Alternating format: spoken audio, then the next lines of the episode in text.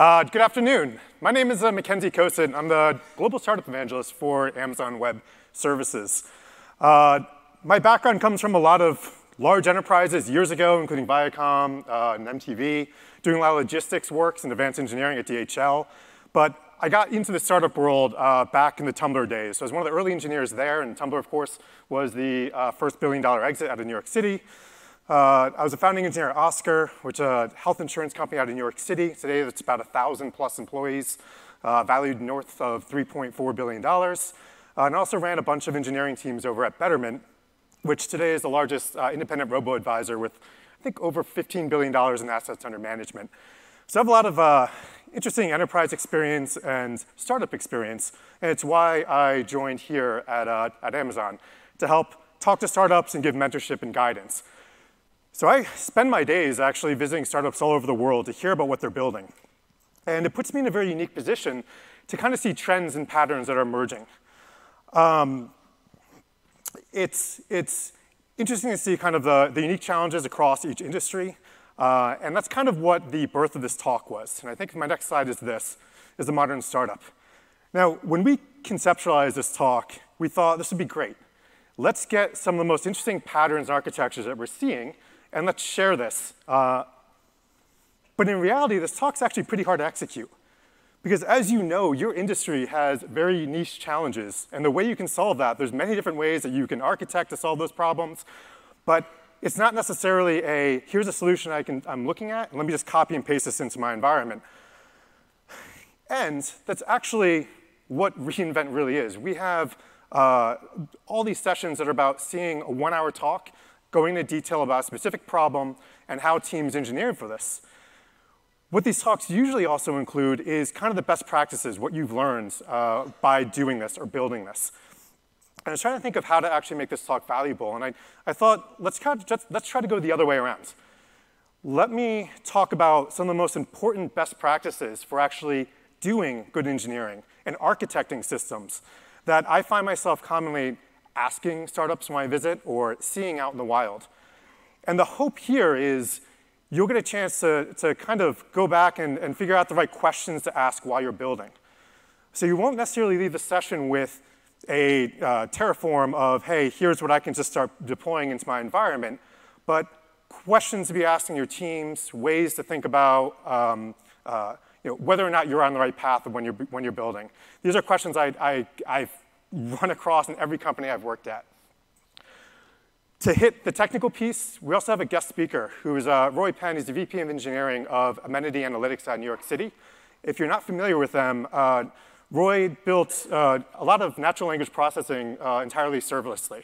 So he's going to talk about kind of the organizational shift uh, and how that evolved from going from a Docker environment to uh, serverless and what that meant for the teams themselves.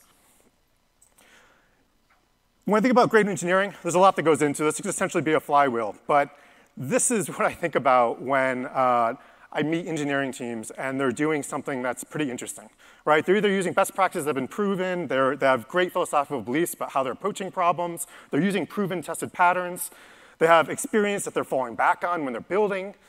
Uh, the most important one to me is that they have simplicity. They're building simple, easy to understand systems that are easy to debug. They open to new technologies, and there's some ingenuity in there. So the four areas I want to touch on, and I'm, I'm going to back this up with some startup examples to, to, kind of demonstrate why I think these are great examples, um, are these four principles. So to dive in, well, actually, uh, and these are the companies that I'm going to be using to kind of back up these points. Out of curiosity, is anyone here from any of these companies? No one. Well, let's learn. Uh, Every time um, in any startup environment, this is the number one thing I spend more time doing. It's just going and trying to find any time that there's a blocker or a wait state.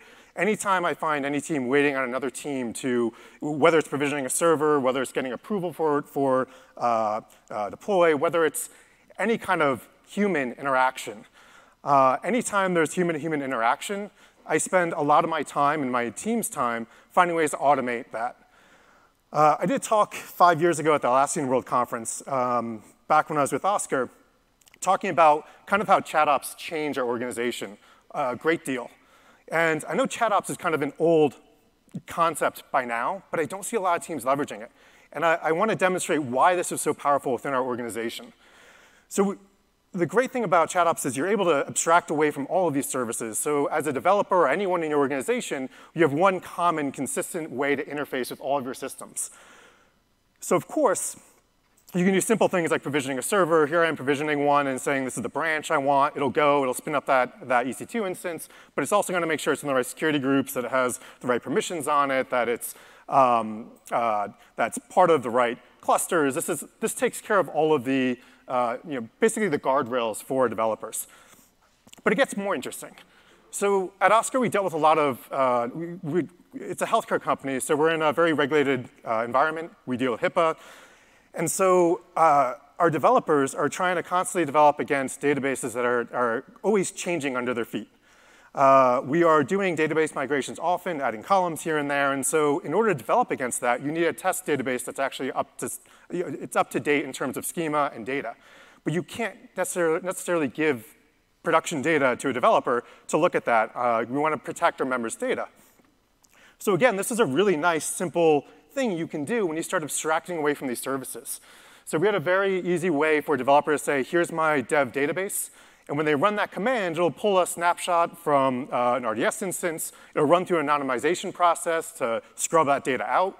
It'll, uh, it'll shrink down that data so it's a smaller data set, so we can use a smaller RDS instance, and it'll refresh that dev database.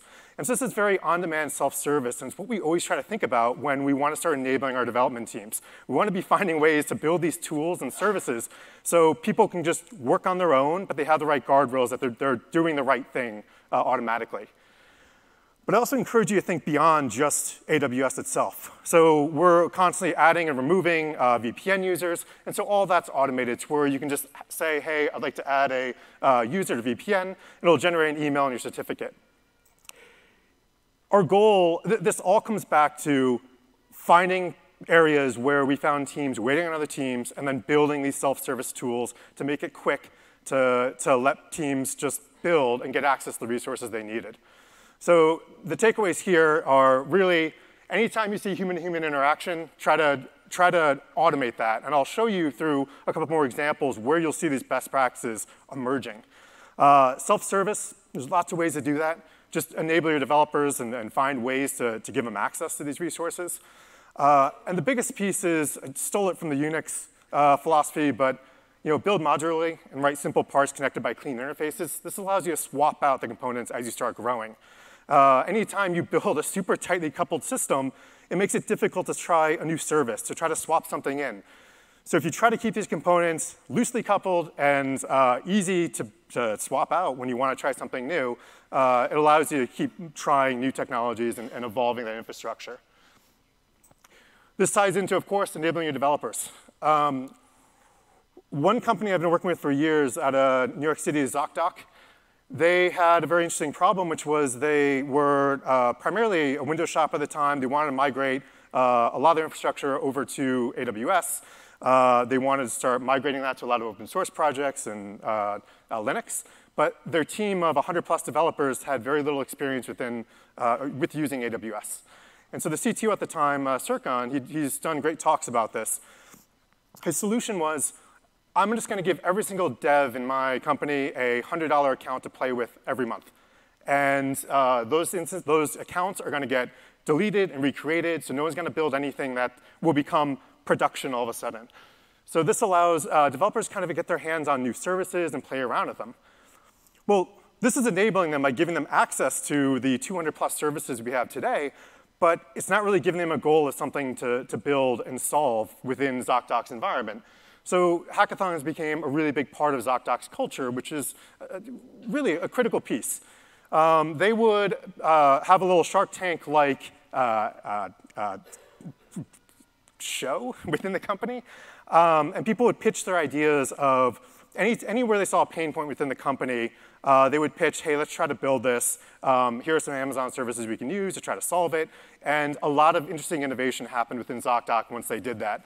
Uh, so they've migrated over entirely uh, uh in terms of um, uh, basically enabling these 100 plus developers to be familiar with AWS and, and uh, there was a great talk last year about uh, stuff they're doing around machine learning and being able to read insurance cards. So it's, a lot of this stuff comes from again, being open to, to having your company you know, play around and actually experiment. It's more fun. Um, so again, when I see good engineering within companies, it's, it's companies who are enabling their teams, they're encouraging and testing these, these new ideas, and they're open for, for suggestions from across the company. Next thing is everything continuous all the time. This again goes back to wait states, uh, people kind of sitting around waiting for things to happen. Um, Nextdoor, like many companies, uh, still has a pretty big monolith. I mean, Slack, Instagram, other companies still have a monolith that's hard to get rid of over time. It takes time to do that. Um, but they wanted to figure out how to kind of speed up their deployments. So the first approach is kind of attack, tackling the uh, doing continuous deployment with uh, monoliths. And their approach to doing this, and there's a great engineering blog post you can read about this, titled, well, it's up there at the top. But uh, you know, their approach for this was just doing release trains. And if you have to do monoliths, this is a great approach. But as they started to deploy microservices within EC, uh, ECS, um, they, let me, let me back up. When they, uh, uh, when they were originally deploying these uh, services, they were using Debian packaging. They were using, uh, they're basically doing the red black deployment that Netflix recommends for deploying whole new infrastructure, deploying out these Debian packages and running them. Uh, and it was taking about an hour to do a full deploy for them which is actually terrifying, right? You get your code out to production, something goes wrong, and that means you have one hour to actually roll that change back. Um, so again, there's a lot of great talks from Nextdoor about their, their migration and, and how they did this deployment or did this migration. They have a great blog post about it. But they ended up landing on uh, doing uh, ECS um, and got the deployments down to about five or seven minutes. So today they're doing about 20 or 30 deploys a day. Um, and what was the quote I put on here? Oh, why this is important. Every single company I've ever worked at, it always starts with how long are deploys taking and why is that? And that ends up being a four-month investigation process and trial and error and, and digging into it. And so my biggest takeaway from this is find those things that are taking a long amount, long amount of time and encourage your company to be asking those questions and trying to solve it. Nobody wants to sit around waiting an hour for deploys to happen, and it always starts with a simple question of why? Why are we waiting around for an hour on this?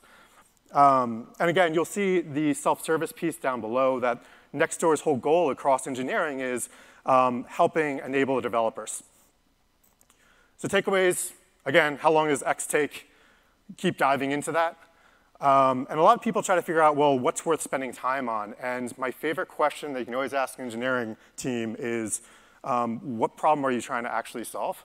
And that will, that will prevent a lot of, there's a lot of people who want to just build something because it's a fun thing to work on. But when you get down to the core of, are you actually solving a problem for the business? That, that helps kind of dive down to whether, or basically drill down to whether or not it's a valuable time, or valuable place to be spending engineering resources. Um, and secondly, if you can't actually demonstrate there's any kind of bottleneck that exists, then don't spend time to, to uh, you know, improve it. There's plenty of times I've seen teams who are just swapping out languages or technology just because it's something new to play with. But that last point really kind of eliminates those time wasters. uh, it's funny how often um, when I talk to teams and they say, oh, we have this really amazing stack, and they talk about how complicated it is. And in a way, when I'm hearing this, it, it, it actually just pushes me away from thinking that they're actually doing great engineering. To me, great engineering is about building simple, understandable systems. Uh, at Tumblr, we had a thing that we called the 3 a.m. test. It meant if you wake up and you're drunk at 3 a.m., can you make sense of these systems? Can you figure out what is going on? And if you can't, then your systems are too complicated. Um, if you're not uh, familiar with John Gall, he had a law. Uh, he, he, the law states that all complex systems that work evolve from simpler systems that worked. If you want to build a complex system that works, build a simpler system first and then improve it over time. If you try to build a super complicated system and then hit the power on switch, it is very likely to fail. And that's, that's Gall's law, essentially, is that you want to be starting with something simple and evolving it over time. And when you do that, you keep the other principles in place, making sure it's modular, making sure it's understandable. Um, and so let me give you an example of, of how this can play out with great engineering. Uh, Reddit had a interesting challenge. They wanted to start serving out a billion video views uh, natively on their platform. And that's a billion views a month. A lot of companies look at that and say, that's an enormously big task and challenge. Let's, uh, let's get a team on it. Well, Reddit put two people, I think roughly part-time, to solve this for them. And in a very short amount of time, they looked at what they had to build, and they built a very simple architecture, which essentially just puts it, it, receives the, uh, the video, puts into an S3 bucket, it processes it uh, with Lambda to do the transcoding on it, and then it uses uh, SNS and SQS to publish back that that transcoding was done. Now, to me, this is great in engineering because they're processing a billion videos a month. They had a very small team to do this. And everyone in this room can look at this slide and very easily, if something's not working, it's very easy to look at this diagram and figure out where something's probably not, uh, not functioning correctly. Um, so again, you can do a lot with, with simplicity. Uh, I'm about to share a time when something went horribly wrong, which these are always the best stories, and you, people, I think, get a lot of thrill out of hearing when companies or entire sites go down. And I want to tell this story because um, a lot of people want to be engineering safety features into their infrastructure. They think, I want to add more automation uh, and more control to where bad things can't happen. And every time you do that, you're just introducing a more uh, complex and complicated way that your systems can fail uh, magnificently. And to demonstrate that, or give you an example of that, um, at Tumblr years ago, we were sadly running in a data center. We had 3,500 servers sitting there. We were using Facebook's uh, Scribe service to aggregate. We were generating three or four petabytes of log data a day, and it was going to these central log servers. We knew that forwarding these logs off our web servers was critical, and so one of the features we had in there is if a log server stops forwarding log messages, it'll uh, generate an error saying, hey, I'm not able to forward these logs, which makes sense. Where this failed us is one afternoon, one of the engineers upgraded the, uh, the servers where these logs are being aggregated, didn't realize that um, it wasn't receiving any more log data. So all of a sudden, there's 3,500 servers who are trying to contact and say, hey, I got log data I'm trying to send you. We have millions of people trying to hit this website. And what do these web servers do? For every log entry that it couldn't forward, it said, hey, I can't forward this, which generated another one that said, hey, I can't forward this. So it started multiplying very quickly. And so the safety feature ended up being um, pretty damaging to the infrastructure to where uh, suddenly you saw web server after web server go offline, database servers going offline, caching servers go offline.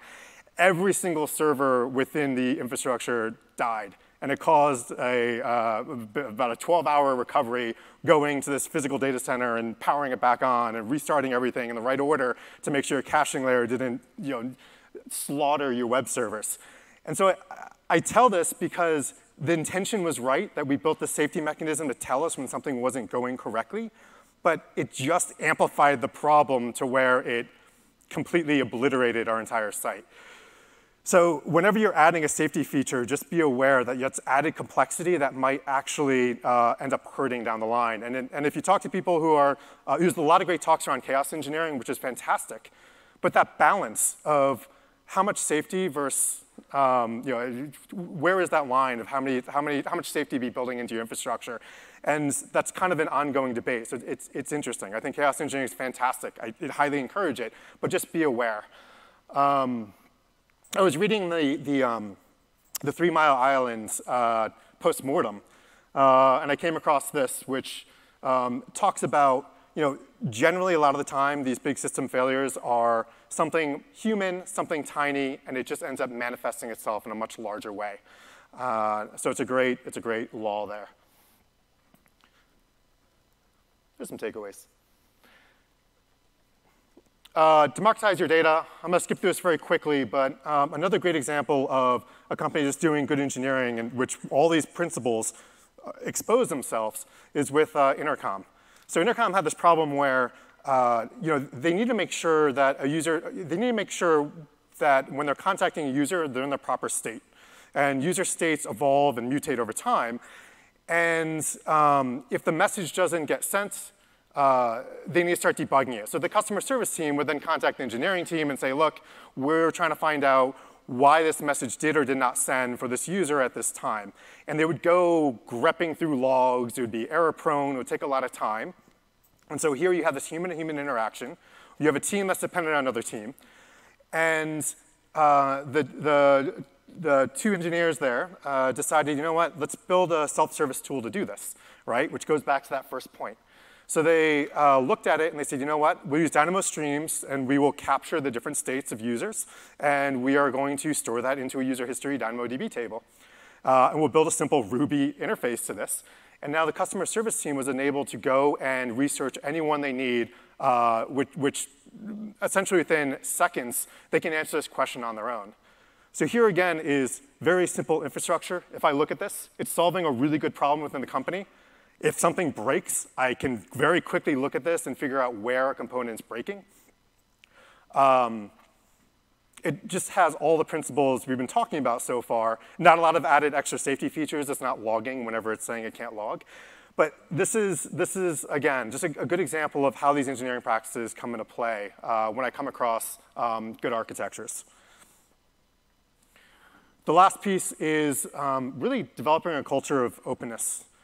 Um, no, I, I grabbed these stories from talks that these companies have done, uh, from engineering blog posts that are posted. Um, there was nothing more valuable. That's a terribly worded sentence. One of the most valuable things uh, that uh, I encourage with any of my engineering teams was getting them together with other engineering teams in the, within the city and just sharing what they're building to brainstorm and iterate with other engineers and say, look, I'm thinking about building this and testing this out. Do you see any faults with this, or do you have a different way to do this? It's so much quicker than actually trying to deploy this yourself and test it and build it. Um, so we're able to, to through, through just talking, iterate on these architectures, infrastructures much quicker. Uh, a company does this really well, if somebody asks who's an example of somebody who we should be replicating, a segment. Uh, for example, their entire ECS infrastructure and all their Terraform, Terraform, Terraform uh, is on GitHub. It's a public repo, so you can go on there and you can deploy the same enterprise-grade uh, ECS environment that Segment has. And they have tons of contributors on there. They have uh, you know, people working on issues and pull requests. But it's, here's a company who's being very open about how they're building and architecting their systems, and they're getting the whole community to help improve their own stack which I, I absolutely love. So it's a cool project to take a look at.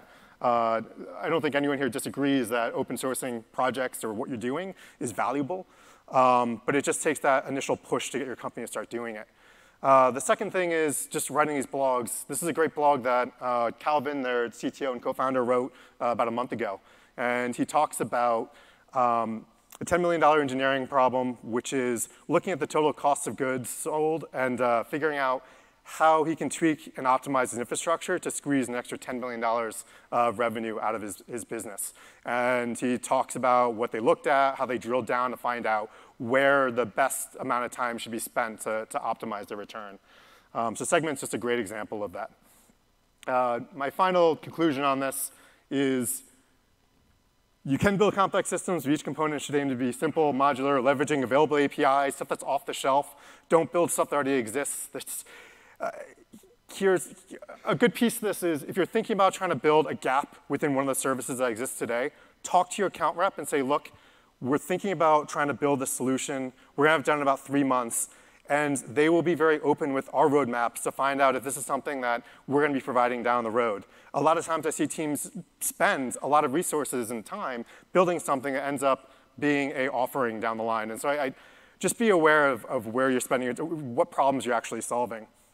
Uh, and then once you actually do that, go out there and build and share it. Um, but I'd actually like to take the chance to welcome Roy up. So please, round of applause for, uh, for Roy. And he's going to talk about the impacts in philosophy and culture when shifting to serverless. So. Thank you, Mackenzie, uh, for a very inspirational set of examples. Uh, I hope that I can show uh, how some of those examples uh, reflect inside Amenity's uh, journey as we worked our way from serverful to serverless uh, uh, infrastructure. And by the way, if anyone has any questions, raise your hand if we have a couple of minutes. Uh, I'll be happy to, uh, uh, to answer those. So um, a nice thing that I, that I have in my mind all the time is that technology specifically doesn't disrupt anything by itself. You can say, uh, Lambda functions, they disrupt everything, or you know, any other piece of technology. What they actually do is they bump up people's expectations. And when people have higher expectations, then that's where ideas start flowing, and then that's where they disrupt, disrupt the industry.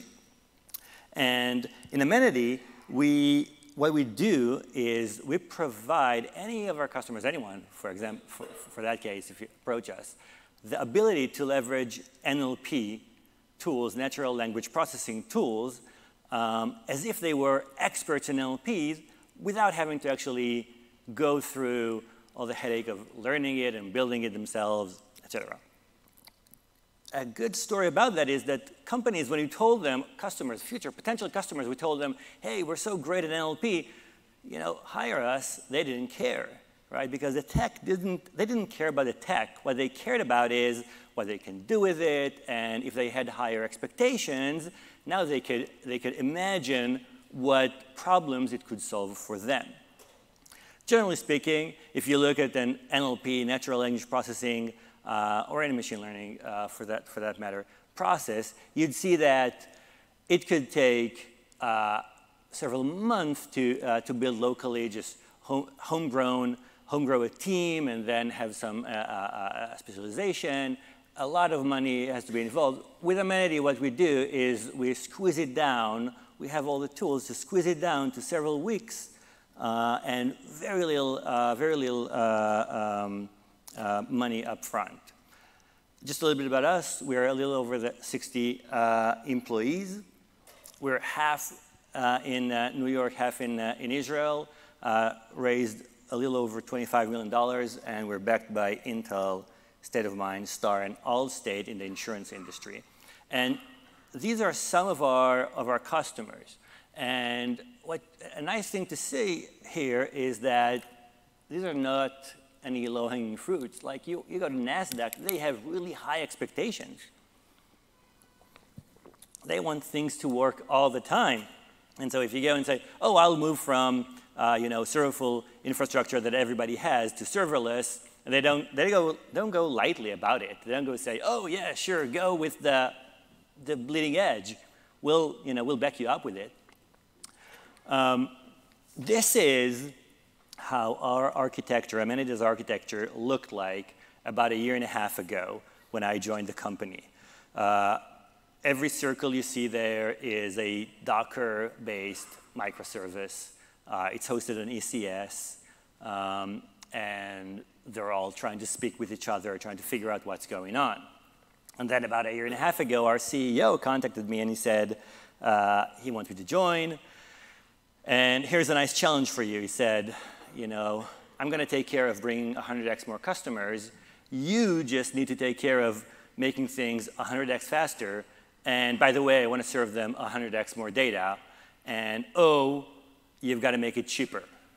And I said, sure, why not? Let's, let's give it a go. Um, we thought about our principles, what it means as an engineering team to be able to serve uh, and, to, and to adhere to such a fit. And one of the key things that we wanted to preserve are, is our agility as developers, as teams, and as a company, right? If, uh, if Moody's or Bank of America, they come to us and say, I need something quickly, uh, we just can go and say, okay, well, our next iteration is two months down the road. We've got to deliver quickly. Um, we need simple deployments. So in order to enable and empower our developers to try out new ideas.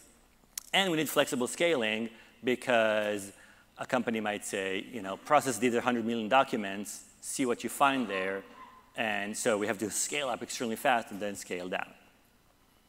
This is a little shift that we did in Amenity. We went from Docker to serverless, TDD all the way, uh, lower level understanding of our infrastructure. That means that our expectations from our developers increased dramatically every develop, we, we canceled DevOps as a, as, a, as, a, as a different uh, uh, entity, and we merged DevOps and QA. Every developer is a DevOps. That works for startups our size, maybe up to 200 people, maybe. Probably wouldn't work for, for Amazon or Google. But the point here is that we wanted to make it so that every developer understand the underlying infrastructure. Just imagine the amount of strength every developer has if they understand OS, right? What's going on in the, in the scheduler? You know, how to, how to access threads. And then they have higher amount of power if they know how the CPU works, you know, different uh, um, uh, L1, L2, L3 cache. If you, if, you, if, you, if you squeeze all that information into, into people, you expect them to know about it, then you get higher, better results. And so this is uh, how our architecture changed. Java, Docker, EC2 to Python serverless uh, on Lambda. Um, and one of the key things here is, is that serverless allowed very confined understanding and, and to make an impact quicker on every developer. The developer didn't have to understand all the networking and everything. They could just look at one operation, one Lambda function, one microservice, and then understand it dramatically uh, uh, better than anything else they did. They could, they could fiddle and they could play and say, I want uh, uh more memory. I want more, uh, more time for it to run. I want, to, to, I want this Lambda function to speak with other uh, services. And they're confined, and so they can drill really, really, really deep. This is how our infrastructure looks like today. First of all, there's something nice to note here. There's an infrastructural pattern that we're probably going to change now that Lambda released, that Amazon released uh, Lambda Async. But every microservice speaks uh, uh, queue, uh, Lambda with some database, and then notification. Everything from left to right. Every, every uh, uh, green block that you see there is a microservice. Far fewer microservices than what you used to have. On the left-hand side, all the data coming in. We have about 1 million messages, messages meaning articles, news articles, earning call transcript, SEC filings, documents that could be as long as two paragraphs or as, or, or as short as two paragraphs or as long as 100 pages. And they all have to go through the system and be cleaned and properly uh, uh, analyzed and then exposed on the other side as API or SaaS service or, or, or um, uh, dashboard. One of the ways that serverless jives with the culture that uh, Mackenzie talked about and the one we wanted in Amenity is that it increases, empowers, increases independence of the individual and of the teams. Smaller services means that people can completely understand what they work on and then, and then glean insights on those just services. Um, it increases the local simplicity. So if I want to make a change and deploy it, it's really easy. It's just this one Lambda function or two or three, but very, very confined. I need to change that. I can change it very easily. I have the tools to change to, to deploy to maybe 5% of the users, maybe then 10, 20, et cetera. And then if, if I have a problem, I can roll it back.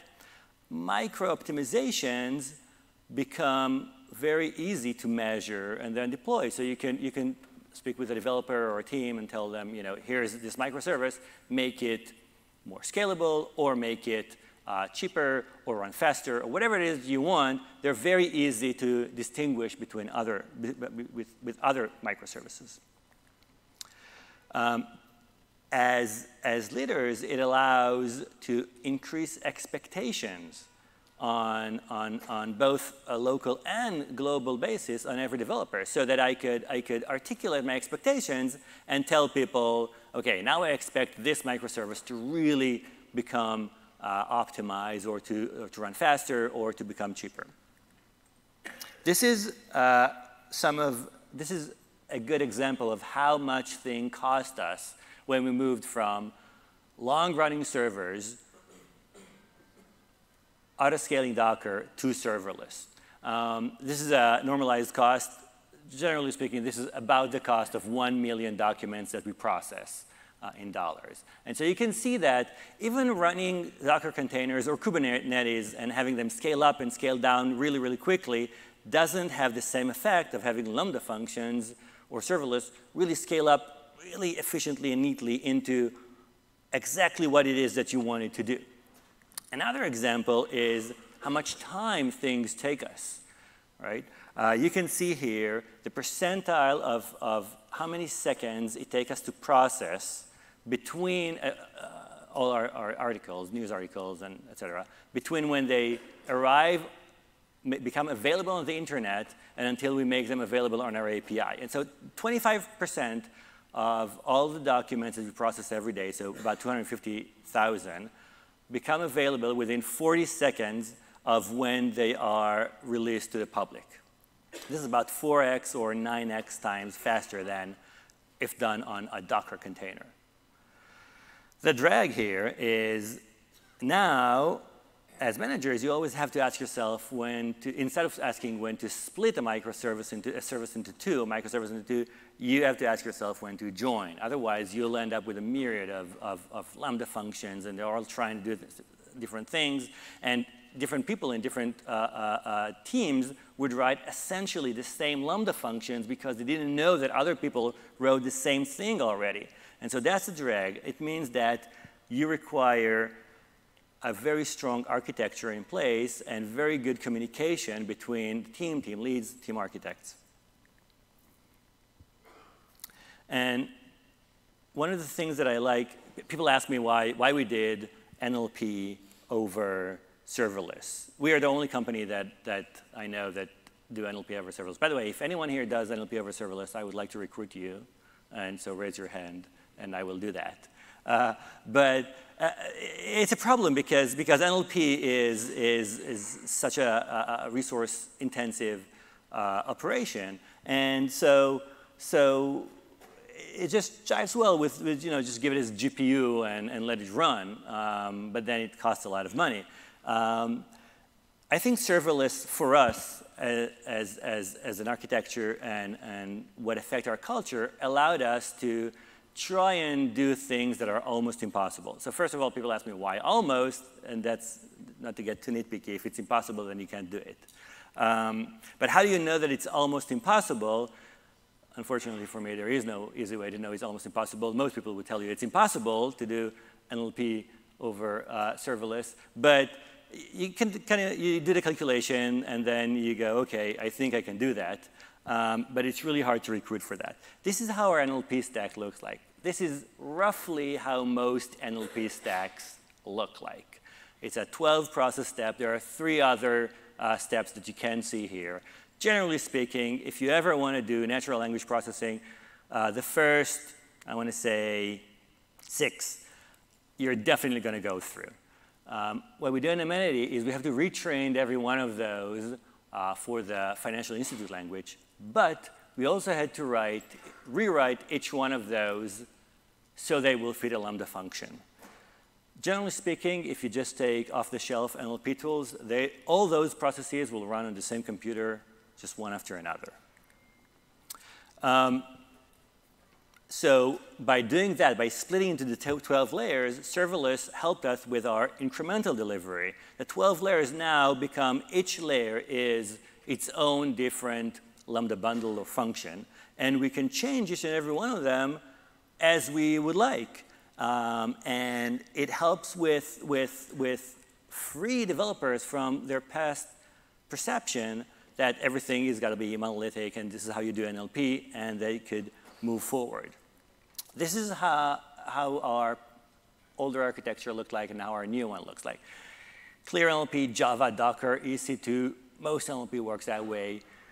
We moved to spaCy, Python, but Python wasn't compressed enough. So we had to do Cython and C, and then we could deploy it in AWS Lambda.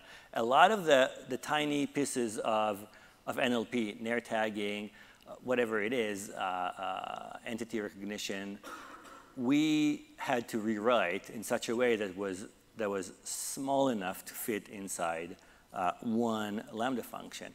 With the main, you know, Mackenzie suggested we always ask our developers, you know, why do you do the thing that you do? The main thing that we want to accomplish here is we want to shorten the creativity cycle, right? If you build a good architecture, if you build a good cu culture, the time it takes between someone having an idea until they try it out in try it out, not, not have necessarily in production, but preferably in production. Try it out and see if it works or doesn't work. The shorter it is, the better the state of the company is. Uh, you could go as deep or as wide as you want, algorithms or architecture. This is the state where we got to, where NLP was roughly 100x faster. Uh, uh, you can see loading a model, an NLP model normally takes a few tens of seconds. Now it takes a few uh, tens or hundreds of milliseconds. The memory footprint went dramatically down from one gigabyte, which could never run a Lambda function, to 50 megabytes, we can easily uh, fit in a Lambda function. Uh, our next goal is about 1 billion documents in less than an hour. Decision making gone serverless. This is uh, one of the things that I, I try to speak about with my team all the time. Most of our decisions, most of the day, are done by exhaustion. This is how decisions are usually, are usually happen. Someone talks with someone, they go, oh, I can't figure out which option is better. I'm just going to go with you because I want to go to lunch or whatever, right? Or we sat in a room for an hour and a half and then someone said, okay, okay, you know, I just stop talking. I'm just going to do what you say. And, and it takes too long to gather all the data. sometimes, you know, sometimes the decision between two options, two options are too close. It's like, um, it's like when you stand on the ground floor between two skyscrapers one of them is 60 stories high, and the other one is, is 62 stories tall. And you go, which one is, is taller? And you can't tell because you're at the ground floor. And, and the way to get more information is, you know, you go to another skyscraper, a third one, and then you look and you, you take your protractor, protractor and you try to figure out the angle, and then you'll get more information. Or you can just get into one of them and try, right? You just go zip to this first to the 60th floor and see which building is taller. And, and you can do that easily with serverless because you can deploy the tiniest change really, really quickly and then figure out if you broke anything, and if you did, you undo it. And that's really important. Uh, the last thing I want to say about serverless is that even though I like it a lot, it's not for everything, obviously and, and, and people get a lot, they get emotional about it. The problem with emotional decision making is that it's often irreversible. And so if, if, if you think about uh, serverless, first of all, I'll, I'll be happy to help and, and, talk about it later, but there are easy ways to figure out if it's worth it or not worth it. The basic one is to try a different thing and see if it still hits your goal, right? Uh, I read an article, a post someone said, oh, serverless increased my cost by 10x. All they did was serve a static website. Obviously, it will impact their cost negatively. Um, but if you do other things, it could really, really help. This is an example here uh, of how our product actually looks like. Uh, you can see how you can uh, easily uh, figure out what you see here is a bunch of uh, financial numbers about how much people uh, talk about um, ESG, uh, uh, how many uh, emissions they have and how many accidents they had. And everything here is powered by, by our serverless infrastructure. And we're available on the marketplace, which is really hot for us because it's only a few days old. Thank you very much. Does anyone have any questions? I'll be happy to answer. Yes.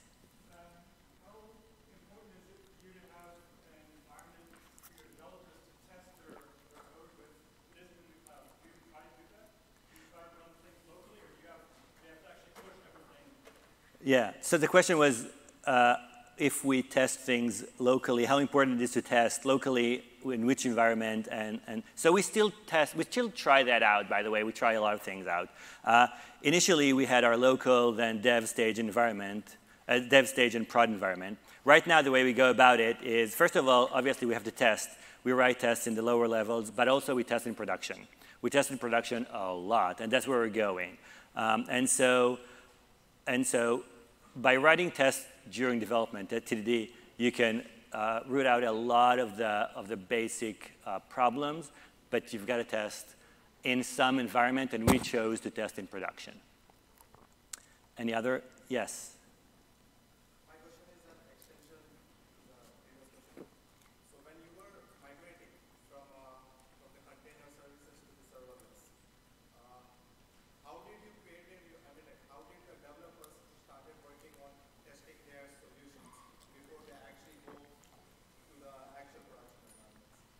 So, okay, so the question is, when we were migrating from container-based serverful to serverless, how did we test each and every one of the services?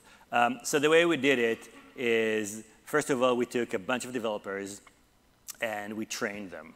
Initially, we put them aside. We said, okay, this is a great fit for the company. We, initially, we need information. We need to know we need to know that serverless is the right thing for us with all the infrastructure for it. And so we spent a few months training people and building this basic um, architecture from beginning to end. And then once you have the basic architecture from beginning to end with everything, with logging, with testing, with everything, full deployment, then you can take and replace. You can start replacing things. But just remember that there's a lot of um, training and um, questions that are going to be asked. Yes? How many what? How many, okay, how many pages are we processing per minute? The way it looks like is like this. Every day there are 100, there are a million new documents that come in every day, a million new documents. So that's uh, roughly about a thousand or so every, every minute. Um, but that's just the ongoing. When a new NLP use case is being presented, say, you know, uh, a company comes and say, I want to find out all the times that uh, other companies talked about risk in their portfolio. And so now you have to go back like 10 years and you have to figure out, you have to process all those documents. And so you have maybe two hours, three hours to process 10 million documents a lot of spinning up and down is going to take place at that moment. Yes?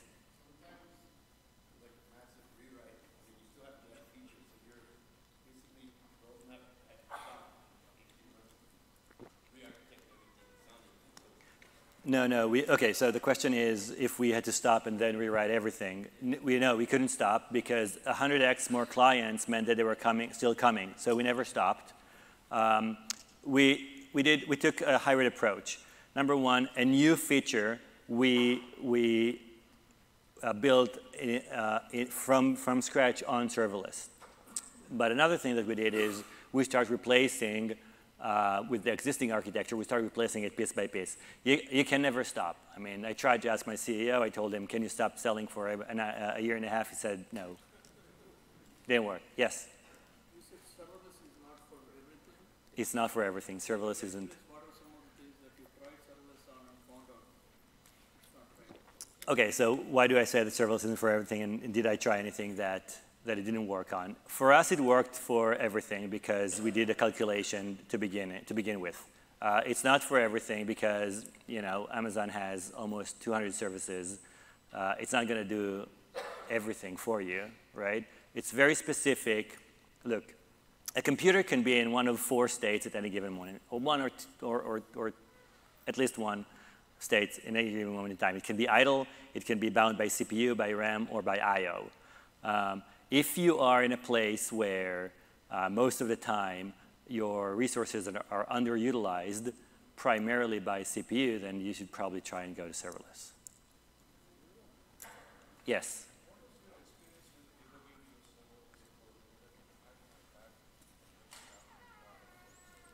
What was the experience with debugging? Debugging, our serverless code? Uh, yeah, the problem with uh, cutting edge is that there aren't a lot of good uh, tools out there uh, to, to write. But serverless code is still Python mostly in YAML, right? And you, you, do, you debug in production a lot. That's, that's for sure. Uh, we also wrote our own tools a little bit, but you know, you write a tool and then two months later someone else writes a tool and it's better, you want to replace. Yeah. Mm-hmm.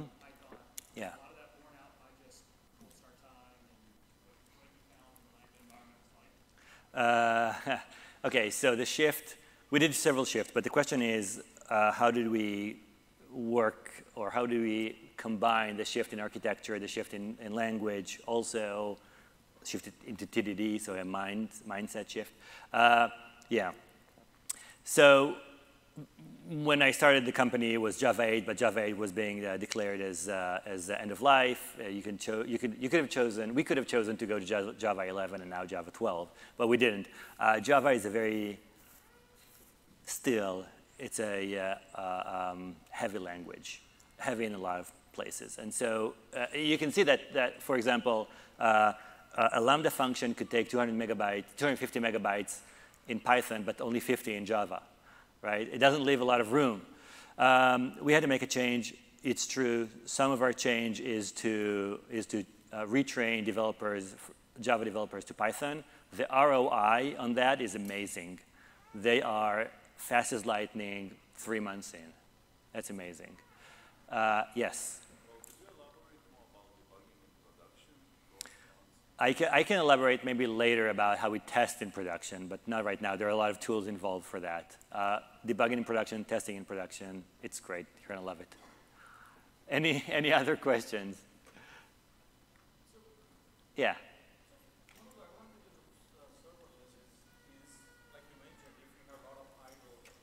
Yeah.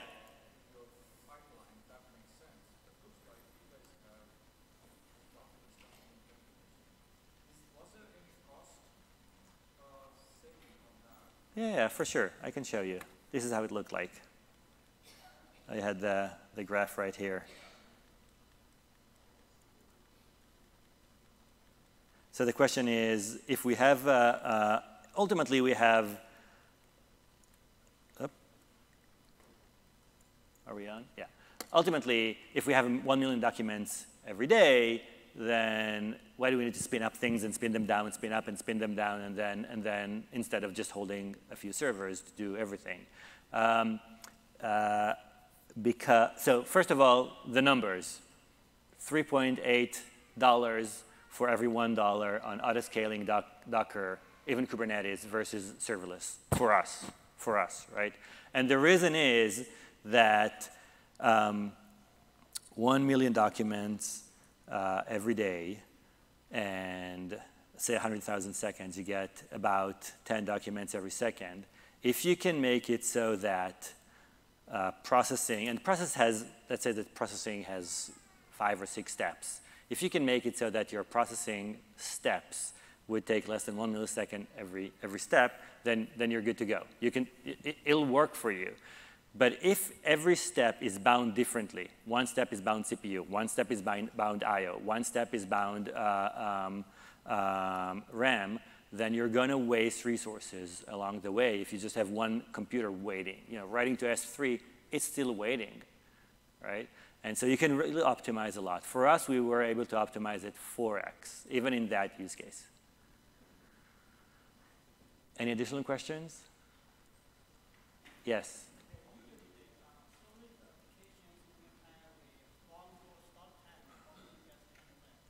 Long cold, okay, serverless application will have long cold start uh, time. That is only true, first of all, it's, it's, okay, it's something like from, from, it's a notion that was kept from maybe a year or two ago. Uh, you can keep all your serverless application warm all the time at almost no cost. And then their warm, warm up time or spin up time would be about 50 milliseconds and it'll be almost no cost. There are tools to do that for you. Just keep everything warm uh, at almost zero cost. Great. Any additional questions? Perfect. Thank you very much, everyone. It was great.